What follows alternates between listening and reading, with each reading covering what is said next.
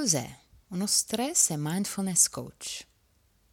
Mi capita spesso di incontrare persone che mi fanno questa domanda. Ma che cos'è uno stress e mindfulness coach?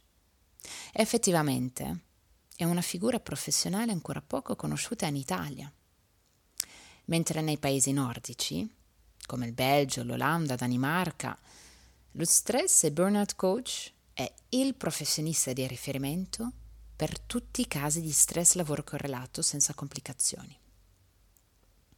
In altre parole, si tratta di una professione reale per la quale esiste una specifica formazione di specializzazione.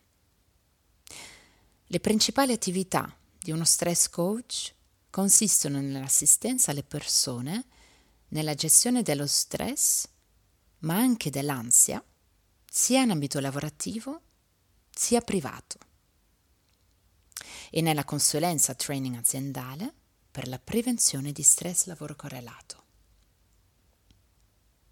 Il coaching non è una terapia, ma il coach è un facilitatore che propone una modalità di introspezione adatta a coloro che vogliono sviluppare un progetto personale e trovare soluzioni concrete.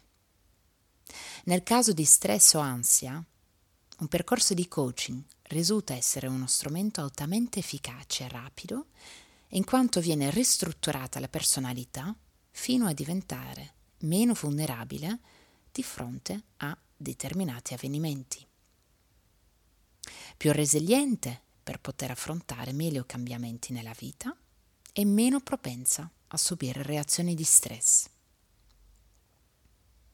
Con tutte le conoscenze che ho acquisito durante i miei studi e anche ovviamente con l'esperienza, ho sviluppato un mio approccio unico basato sulla mindfulness, per ricostruire l'energia, per imparare a gestire lo stress e l'ansia, per aumentare l'autostima, per migliorare le relazioni interpersonali e per ritrovare il rilassamento con risultati durevoli.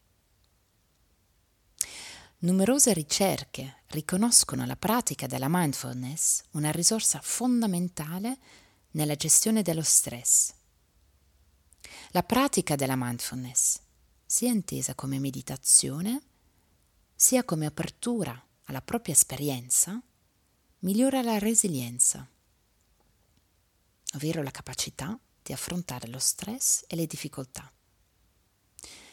Migliora anche la capacità di conoscere se stessi, riduce la tendenza a stabilire dei vincoli rigidi, aiuta a uscire dagli schemi mentali malsani che generano inutile sofferenza. Aiuta anche ad essere più gentili con se stessi e con gli altri, migliorando le relazioni e riducendo la tendenza alla depressione. Fortunatamente, spesso si pensa di combattere lo stress iniziando un percorso che si basa esclusivamente sulla salute mentale. Invece, è il nostro corpo il primo luogo nel quale viviamo lo stress. I primi disturbi da stress sono esclusivamente fisici ed è solo negli stadi successivi che possiamo avvertire dei disturbi mentali e o comportamentali.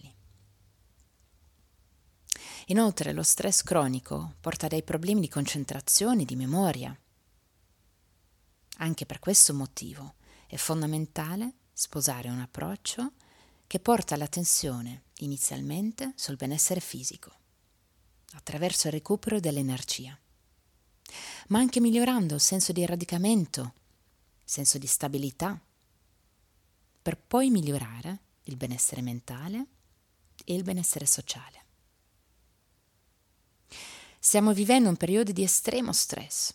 Il nostro organismo rischia di esaurire le risorse interiori prima che l'emergenza Covid finisca. Per non parlare degli stressor quotidiani.